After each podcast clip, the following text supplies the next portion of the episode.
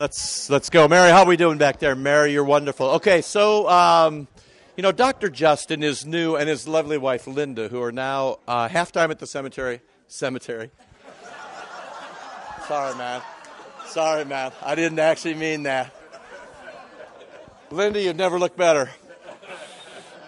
Uh, halftime at the seminary and halftime on the road, which means they're everywhere. I mean, they've been, uh, he can tell you, but they just came back from Prague, but before that they were in the DR, before that they were in London, and before that, uh, and they're go- and good news is they're going back to Spain in a couple of weeks and taking a gift from us to the Spanish church. John Crow has this for you today. Make sure you don't leave without it. That we'd like you to bear that with us. Uh, if you get arrested, we don't know anything about you.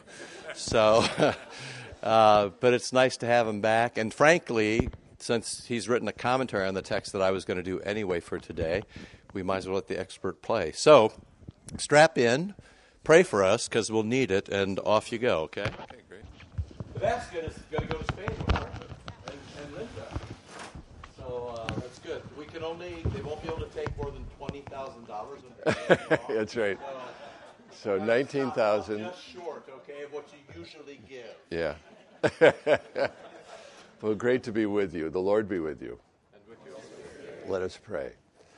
Lord God, Heavenly Father, as we continue to bask in the light of the resurrection of your Son, Jesus Christ our Lord, we ask that you be with us now and open our hearts so that they might burn within us at the hearing of your word, and that we might have open eyes in the breaking of the bread. We ask this in Jesus' name. Amen. Amen. Blessed be the Lord. Thanks Well, this happened this week. Scott called and said, Would you like to do this? And of course, I love t- t- uh, talking about Luke 24. What, although you're really, the, the Bible study's on John, but we're in Luke because it's a parallel story. Um, and uh, it's really hard to know how parallel the stories are. The Thomas story, after eight days, see my hands and my feet, where Thomas is, is certainly the feature. There is a, a very similar account in Luke's gospel right after the Emmaus story. And I know that you have studied recently Emmaus. Did you say that? You did. So you can see. Okay, yeah, good, good. Okay, gotcha. And I, and right, I don't have a wire, so I can come far forward. That's good.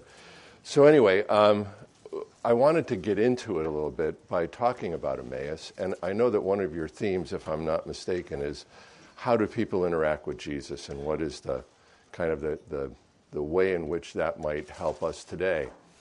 And one of the things I always say about Luke's gospel, and I think this is true of the other gospels, is that up until, at least in Luke, up until Emmaus and the breaking of the bread, nobody fully comprehends and understands that Jesus is the crucified and risen Lord.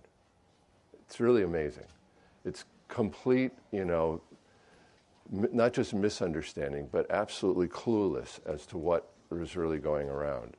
And, um, and Jesus tells them, as you know, on four occasions in Luke, that he must suffer, that he must die, and on the third day be raised. And they still really don't, you know, comprehend it. Now, it's not their fault. And this is th- things that people miss. Right after some of the predictions of passion, um, Luke writes that God kept this from them. That this was something that he closed their eyes to this. They didn't. They were afraid to ask him about it because they were kind of overwhelmed by it. And I think part of the whole story is that you can't really comprehend the shame and the humiliation of the cross until the resurrection and until Jesus really opens you up to understand it. And I don't know if you remember this from the Emmaus story, but there are these two moments where it says that their eyes were kept from seeing him so that they might not know him, in order that they might not know him. And in the Greek language, that's a theological passive, which means God's the subject. God held their eyes from knowing him. And the irony there is that Cleopas is his uncle and Simeon is his cousin. It's, it's Cleopas' son.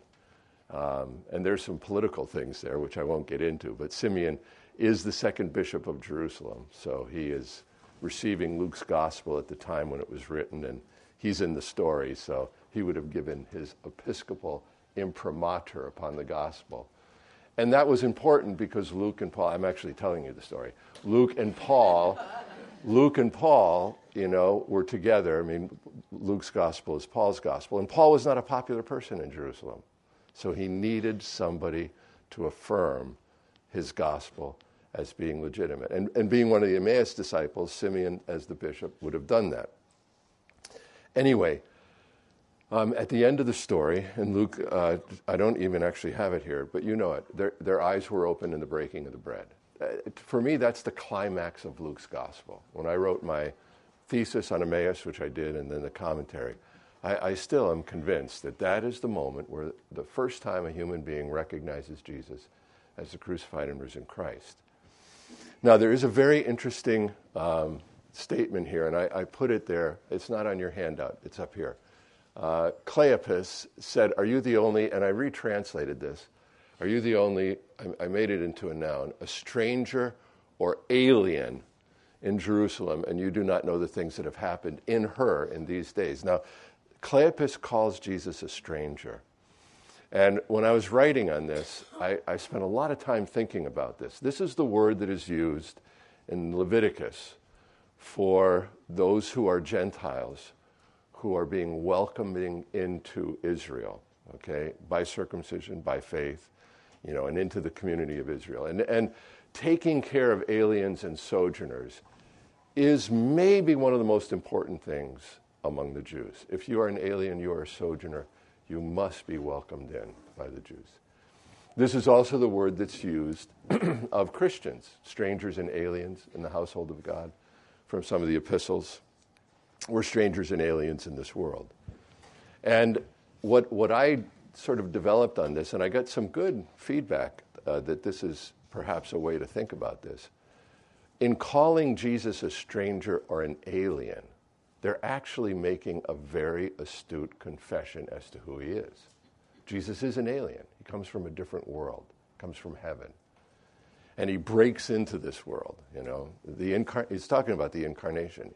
And, and I always trace this out by the Nicene Creed. He came down from heaven, was crucified, died, buried, and then on the third day and on the 40th, he went back to heaven. You can, you, when you say it, from heaven to heaven, there's that journey where it's almost like a, an invasion into this world, down into the, the tomb. And the, the parallel from John's gospel is like a seed dies. It's like nature, the rhythm of nature. You descend, you die, then you rise again and you go back to heaven.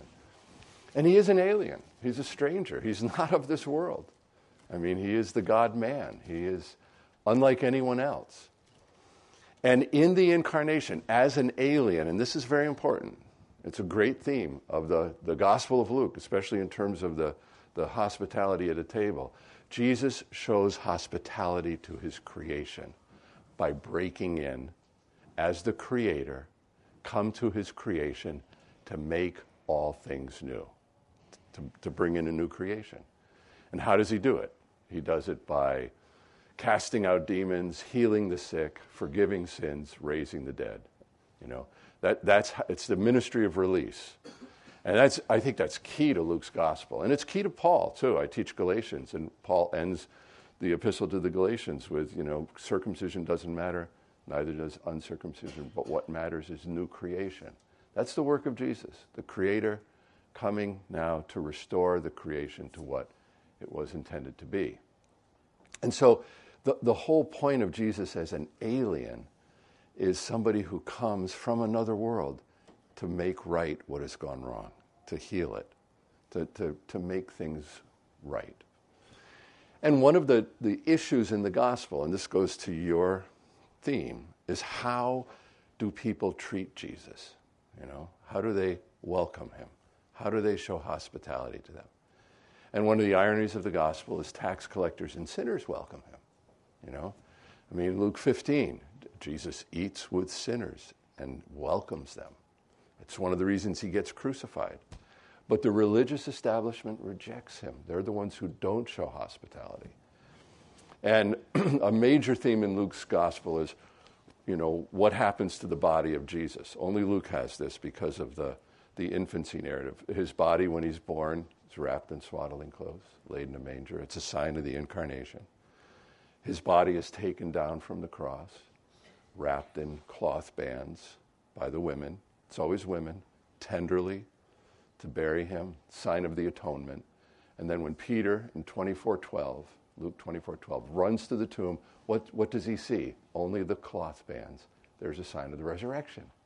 So the, the bands that wrap the body of Jesus from his birth up until his death are signs of incarnation, atonement, and resurrection. And of course, his body is anointed by probably Mary Magdalene in preparation for his birth. I mean, for his birth, his death. So, I mean, there's the anointing of that body. Follow the body of Jesus. Well, what, in, in terms of hospitality, what do people do to his body? It's brutal. You know, they brutalize it. And that's how he is treated by the people who should understand who he is, who should understand the scriptures, who should read the Old Testament and know who he is. And, and from the Emmaus story, you know that that's what he chastises the Emmaus disciples for not believing the Old Testament, all the things that the prophets have spoken. So, this brings us to our text. This is the prelude to it. And this is at the end of the Emmaus story. Notice the, the Emmaus disciples rise up from the table where they, there's this incredible moment of recognition in the breaking of the bread in that very hour. They return to Jerusalem. They find the eleven gathered, you know, and the others with them. Cleopas and his, his uh, son would have been part of this. These are probably the 70 who are sent in Luke uh, 10. And then they, this is ironic. I don't know if the irony came out when Scott taught it, but in reality, the Lord has risen and appeared to Simon. You know, okay, great, that's great, but you wait till we tell you what happened to us on the road to Emmaus. Oh my, oh my goodness, you know. He walked with us, he talked to us, he taught us all this stuff, and then we recognized him in the breaking of the bread. And in my thesis, this was one of the climaxes for me. They were expounding, this is the word for interpretation, exegesis is what it really is the things in the way, that's the teaching on the road, and how he was known to them in the breaking of the bread. And there you have word and sacrament. There are the, the structures of the liturgy right there. The teaching on the road, where scriptures is opened up, creates burning hearts, right? But doesn't create recognition. You need the breaking of the bread. They have to go together, word and meal. And th- those are the means for mission. I mean, it's, it's really interesting in this new role that I have as a career missionary, all the things I've been doing all my life, this is the, these are the means for mission. The mission comes through the expounding of the scriptures and the, and the breaking of the bread. It's, it's, and, and this is table fellowship. This is, this is the, the nature of our life together, as we say. Now, there's a very interesting thing that happens here, and I, and I put in blue in that very hour because in Luke's gospel, and these are the things that I observe as I'm kind of writing commentaries and thinking about this for a doctoral thesis, that is the last time reference in Luke's gospel. Okay? And Luke is really incredibly strict about time reference. He's always telling you when it is. And in the Emmaus story, there are five of them. Five times he tells you it's either the first day of the week or it's the third day or now this is in that hour. It's the end of the Emmaus story, you know. And it's the end of the three days. And the three days are important. It starts with a meal in Luke, which is the Last Supper, the, the Passover, and it ends with Emmaus. So he frames it with a meal, shows you how important it is. But then there, there are no more time references, and you can, you can just see this. I mean, and it, as they come together, he was known to them in the breaking of bread. And as, as they were saying this, it looks like it's ongoing. Jesus himself stood among them and said, Peace to you. Now, from here on, there are no more time references. And back in the 20th century, in the middle of the 20th century, when you know some of the more higher critical liberal you know critics were commenting on Luke, and, and we had to respond to this. They said when Luke wrote his gospel, he was confused. He didn't realize that the ascension, for example, was 40 days after. He thought it all happened on the same day. So he blended it all together in Luke. And then when he got to Acts, he realized his mistake.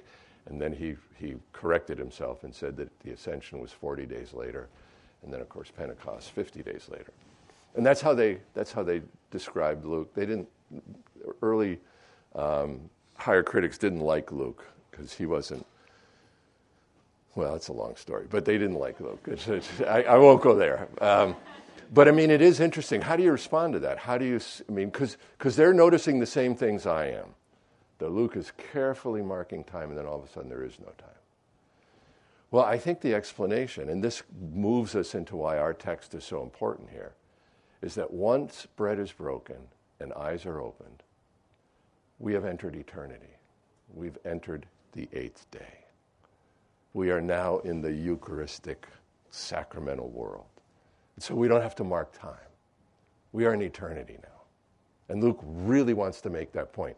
Now, if you read the parallel in John's gospel, John tells you eight days later is when Thomas, it's eight days, you know, which is the octave of Easter.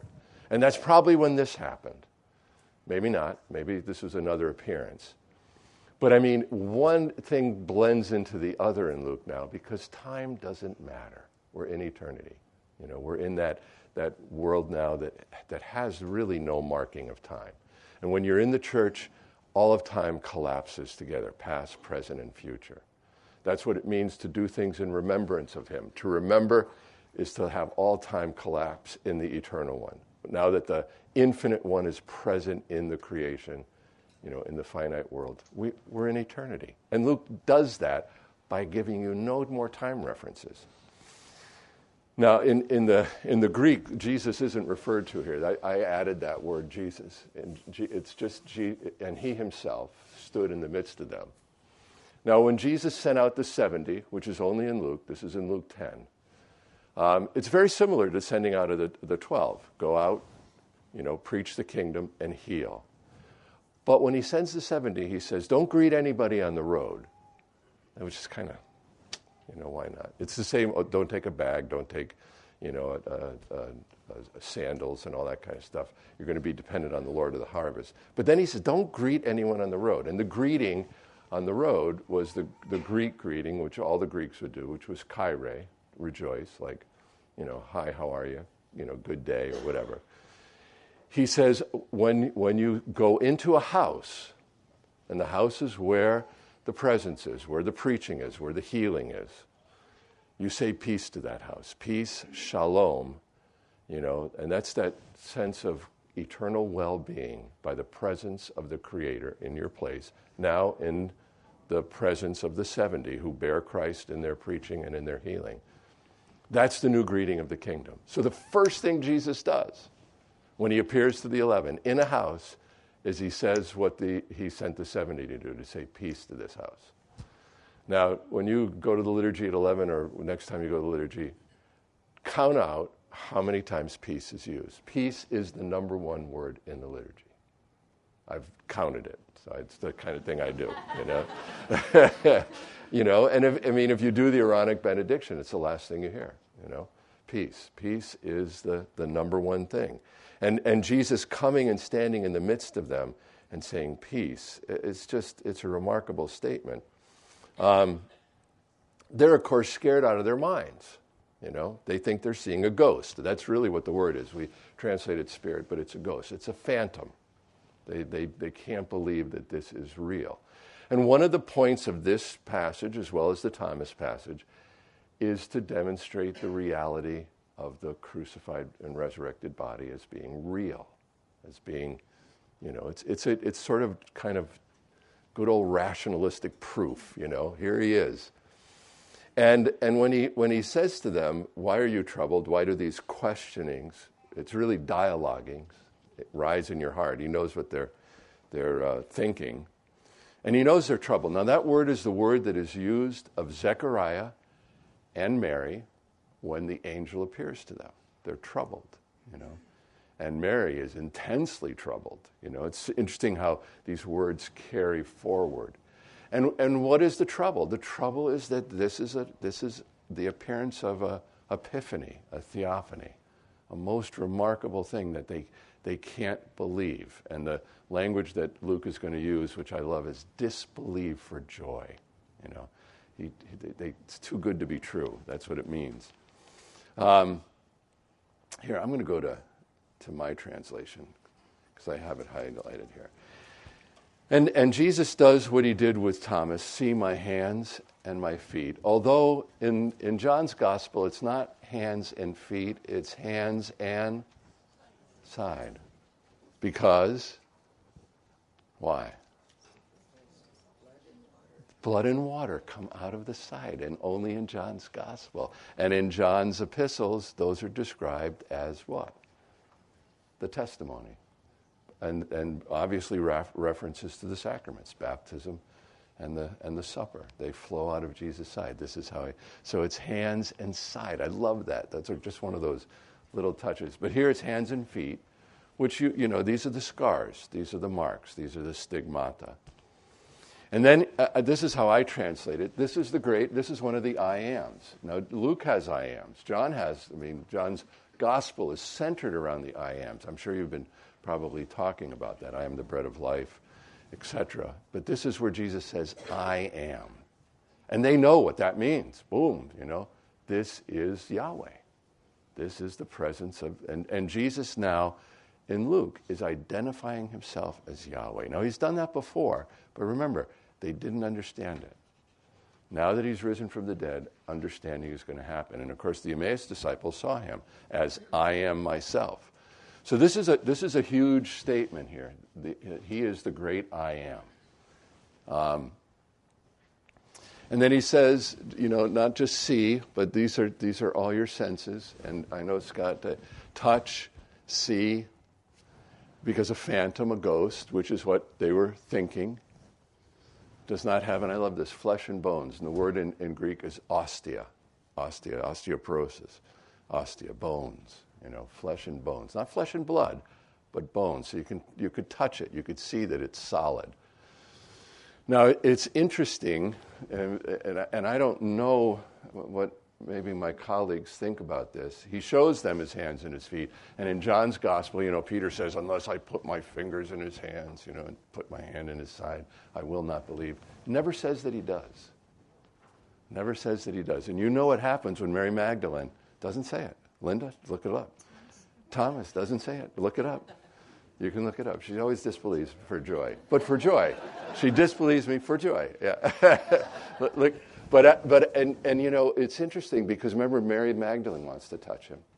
And, you know, no me tocare, you know, the, the famous paintings, do not touch me, you know. Um, and he t- talks about his ascension, I must go to the Father. Um, so, I mean, it, it, he, they don't need to. They don't need to. And I think part of the reason is they touch him in the Eucharist. That's where they touch him now. He's, he's not going to be present for them as he was before. It's different. It's different, you know. That's why he disappears in the breaking of the bread. It happens, you know. And I, I always tell students it's not like he's sitting there at the table, you know, and he blesses the bread, breaks it, you know, and hands it out. And then as he's handing it out, it falls on the table because he's gone. No. I mean, they start to eat, and then in the process of eating, he's just gone.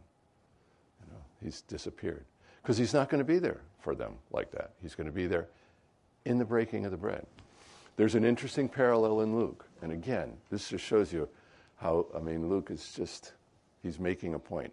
The very first thing Jesus does in his ministry in Nazareth, the sermon in Nazareth, which is all about preaching, which is all about the word, all about this new creation.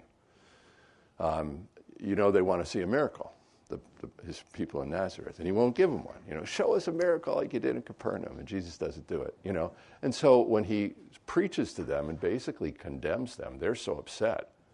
Only time in Luke's gospel outside of the crucifixion where people physically try to kill him. They plot to kill him, but nobody physically tries, except his hometown. They take him to the precipice where the city's built, want to throw him off. And then what, is that, what happens? He passes through the midst of me, he disappears. You know, there's the word, he disappears. And now in the sacrament, he disappears. The word and meal. The two disappearances are at the very beginning and the very end. And I think that's why nobody touches him. I love this, this saying. It's, it makes no sense. You know, how do you disbelieve for joy? I mean, it's just, it's a wonderful statement, you know. And I think it's parallel, and this isn't in Luke, it's in Mark, where the man who has the, the son who is healed says, Lord, I believe, help my unbelief. That is us. I believe, help my unbelief. That's what disbelieve for joy means. Too good to be true. It's, it's beyond our capacity to understand that, that He has the power not only to raise Himself, but to raise us as well. And they know this. Um, and they're amazed. And then this is one of my favorite moments. It's what I think people would call random. I mean, here's this sublime moment see my hands and my feet, I am myself. You know, and then their response, they're disbelieving for joy and amazed. And then he turns to me and he goes, Hey, does anybody got anything to eat around here? You know? I mean, it's like, what, Jesus? You, are you hungry? I mean, you want something to eat? I mean, and of course, what's the point? I mean, it's to demonstrate that he is flesh and he's bones. That's what he is, you know. I mean, he's going to eat. Resurrected bodies get hungry. And this affirms what Luke says later on in a sermon that uh, he records of Peter to Cornelius in Acts 10. It's really a very important verse, Act 10:48, where it says that, that Jesus ate and drank with them after he rose from the dead. So for, for those 40 days, that's what he does. And you know the very famous um, breakfast on the beach in John's Gospel, you probably get to that. You know, and how many fish? 153 to be exact, you know. And that's, that's a, I, I always forget the, the meaning of it in terms of it, but there is a, it's a number, 17 times 7, something like that, that, no, maybe it's not that, because that's not 153. But there's a, there's a, there's a, it's a number that's divisible only by something. There's a, there's a reason for that. I shouldn't even bring it up because I don't know the answer to it. But, but there is a reason for it. But it's the number seven that's important in all that. But anyway. And I love the specificity. They gave him roasted fish, roasted. Some of your translation have broiled, which isn't quite right. Roasted on a fire, you know, like they had breakfast on the beach, you know. It was, a, it was a piece of roasted fish, which reminds us that the Passover lamb must be roasted. So we're, in the, we're still in the Passover. It's the roasted fish. And remember, the fish is Jesus. The fish is Jesus. And in the feeding of the 5,000, the bread, you know, always think the bread is important, but bread and fish. And there's a, in the old catacombs, there was, uh, it's one of the earliest images of the fish and then the cup and then the bread. And that was the Eucharistic symbolism. So the fish, you know, ichthus is the word for Jesus Christ.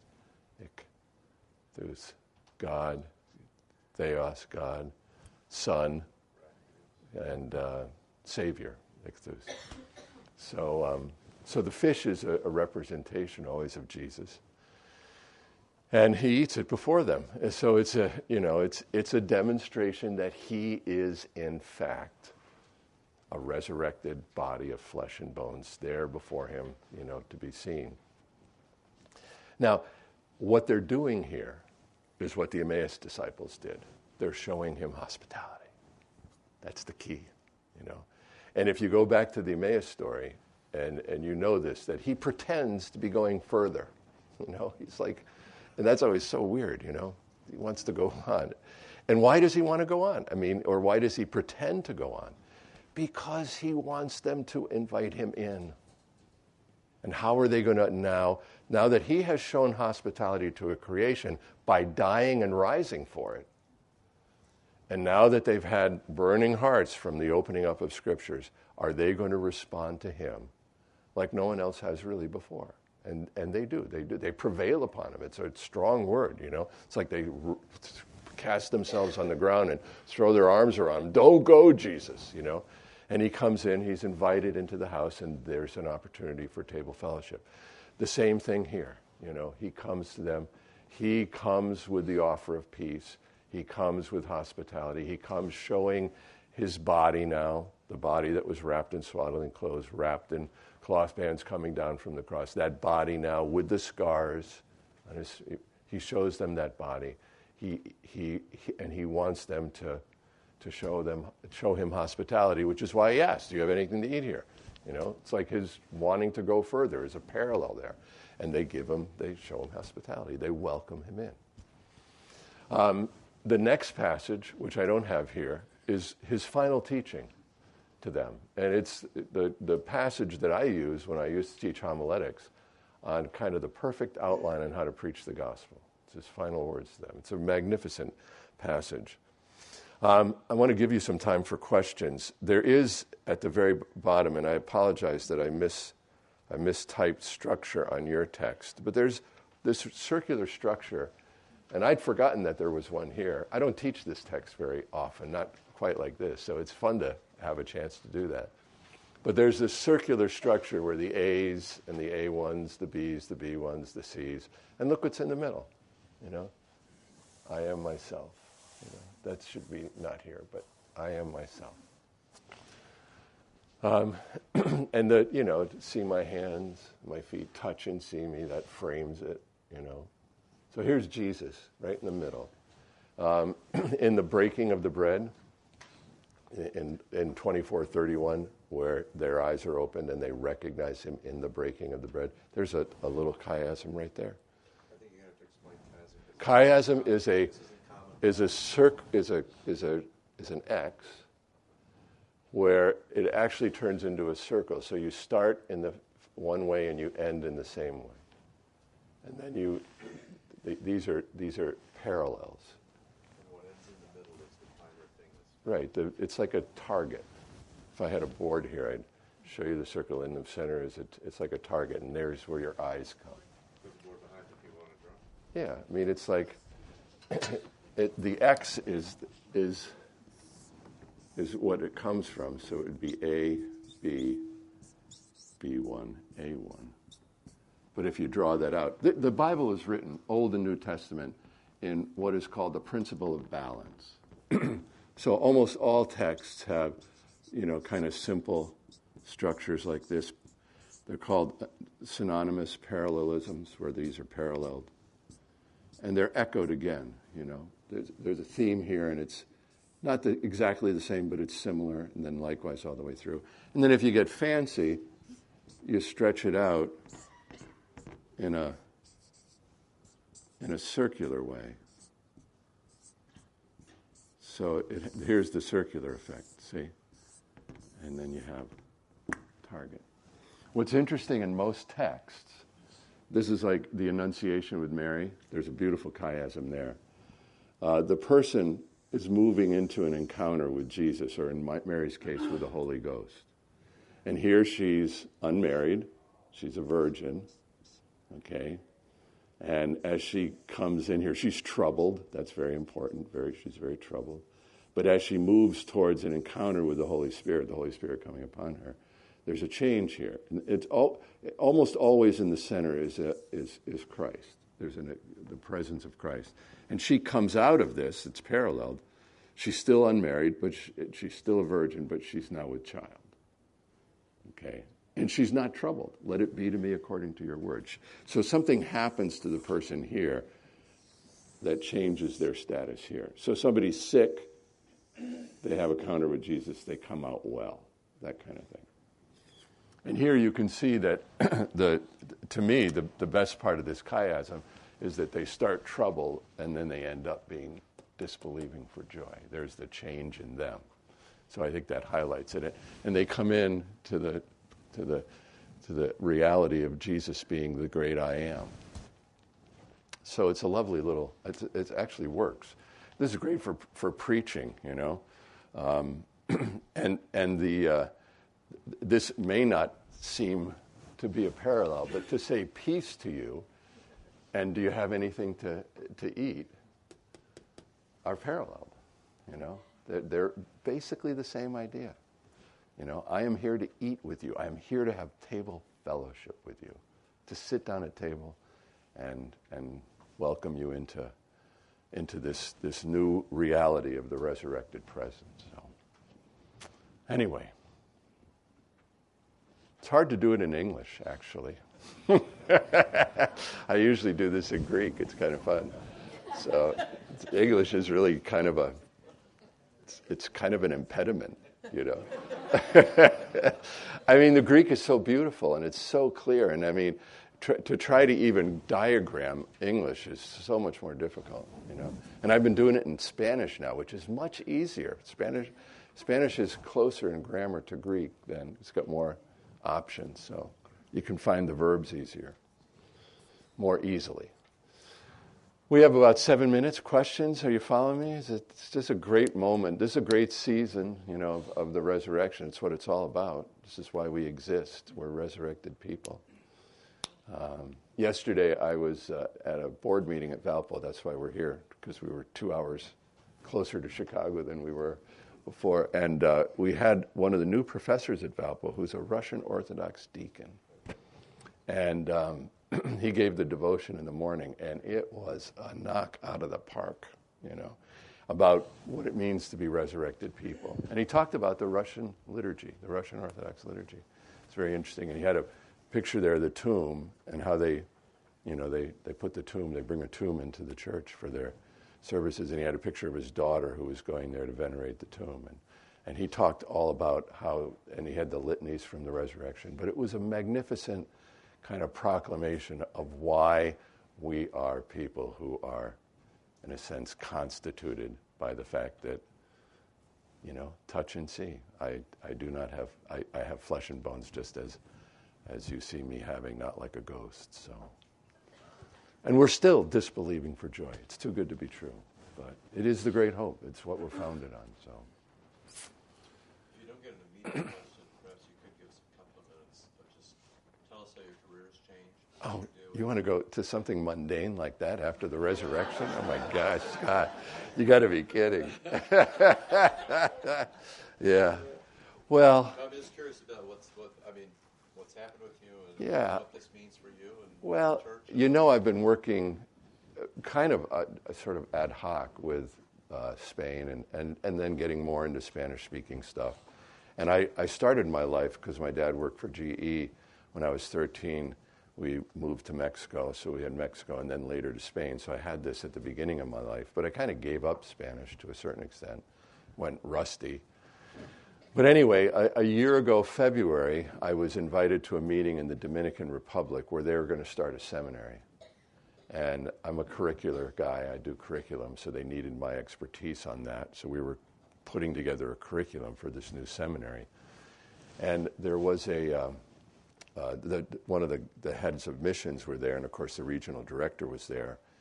And there was a, a, a deal that they had given one of the St. Louis professors to be half time at the seminary and half time on the field, meaning four months of travel, two months of, you know, getting ready to do all that kind of stuff, and then six months at the seminary, which is sort of what I was doing already. I'd been for the last three falls working with Spain and other places.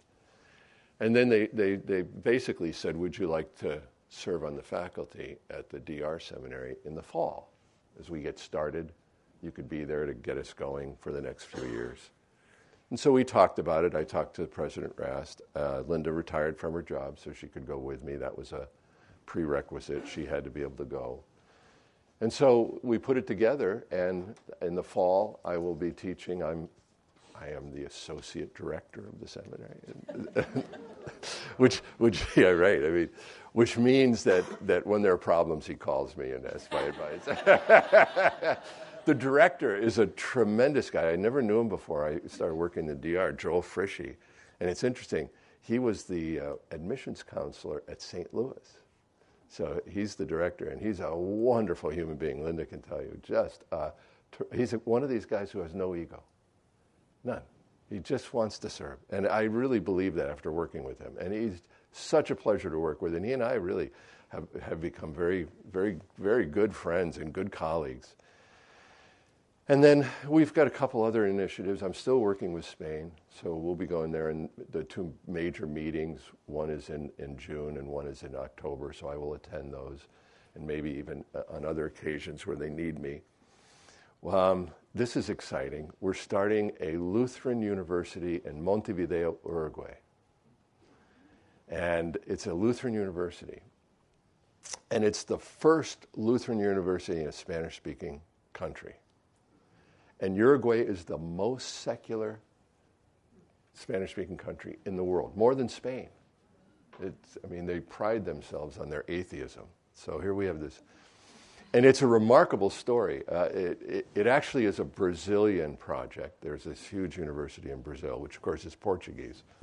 Uh, so they do have this huge university. And they sent 20 years ago this young kid, 25, 24, something like that, to sort of be the principal of this small little primary school in one of the nicest neighborhoods in Montevideo, where the president's palace is, botanical gardens, where you know all the government embassies are and stuff. It's a beautiful neighborhood. Montevideo is like a European city in South America, nicest city there is, I think.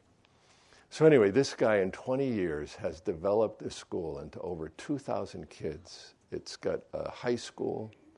Um, it's a Lutheran school. It's a Lutheran school. And I mean, all the people who are anybody, it's the best school in, in Montevideo. And in, in that way, it's the best school in Uruguay. Well, this, this guy is a natural born art- entrepreneur. This is what they, right next to the botanical gardens is this castle. And it's a German castle from the 19th century. A family's owned. It's a big building, big piece of property, you know. And the family lived there until about 20 years ago, and they trashed the place. All their junk was in the back 40, you know. And um, it needed restoration, and nobody could afford to restore it. You know, and Mauro was his name, Mauro Roll, uh, the, the principal of this Lutheran school. Um, he had been borrowing money from the bank, always paying it back. So they come to him and they say, Here, we're going to make a deal with you. We will give you this castle for the equivalent of a dollar. Okay, it's yours.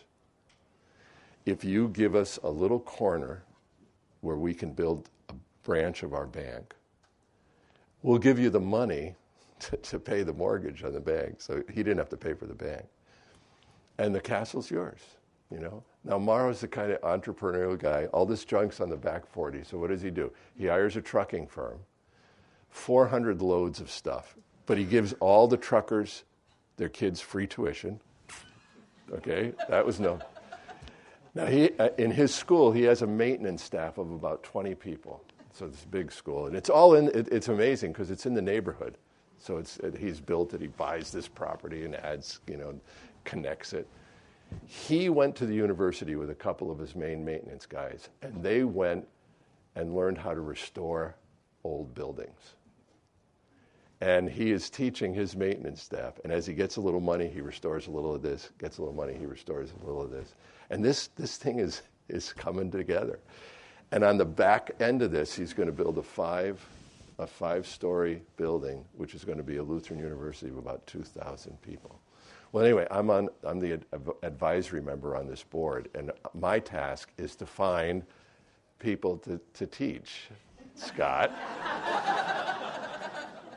It's bilingual, so you can teach in English, and we need Lutherans. And, you know, and Pat Ferry, who's the president of Mequon, is on the board. Jack Preus is the, one of the guys. So this, this could be one of the most extraordinary things. And this guy will do it. The Lutheran Foundation is lending him the money, something like 20 million bucks or something to do it. And he'll do it. He'll do it. I know he will do it. And if you saw this castle, the high school is in there, and it's kind of, you know, it's kind of falling apart, but it works. And every year he opens up the, the, the castle for people in Montevideo because it's, it's like one of the iconic buildings in Montevideo. And 150,000 people go through there at like five bucks a shot. Do the math. I mean, this guy's amazing. And if you met him, he is just the most quiet, unassuming guy. And he just, he's got this vision. And so, so we go down there once a year and, and listen to him tell the story. Yes? Last thing would you give us a quick introduction to our vicar? To your vicar. Oh, I, I think you have a, a, real treat coming along. His name is Miguel Barcelos. And um, he's from Portugal. There's one pastor in Portugal, and he's the bishop and the pastor. and he, Adalberto Hilbert, a wonderful guy.